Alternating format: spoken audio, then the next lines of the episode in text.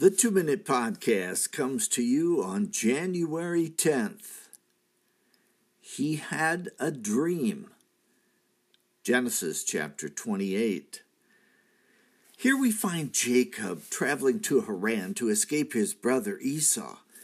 Sensing that Esau intended to kill him, well, that was motivation enough for him to leave and to flee. The sun had gone down before he had reached his destination, so he chose to rest for the evening. Tired as he was, he desired a stone for a pillow.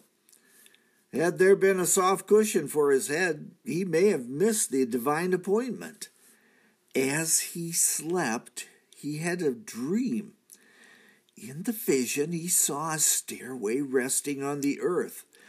The uppermost portion reached into heaven, and the angels of God were ascending and descending upon it. At the top of the staircase, the Lord spoke to him I am the God of your father Abraham and the God of Isaac. I will give you and your descendants the land on which you are lying.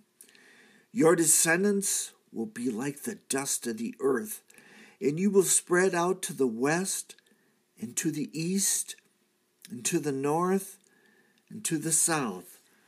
All the peoples of the earth will be blessed through you and your offspring. Wow. Here is a vision to write home and tell Mama about. The promise is the land of the Messiah the title deed for Israel. This is substance. The land belongs to no one else. Abraham's faith was bearing fruit. Before Isaac, Ishmael was born. Before Jacob, Esau was born. But the election of God was not for the firstborn, for by grace are we saved and blessed. What heritage are you leaving for your children? Better to read a devotional or a chapter from the Bible before retiring at night, that your dreams might be holy. Without a vision, the people perish. That's a two minute podcast. I'm Michael Foskey.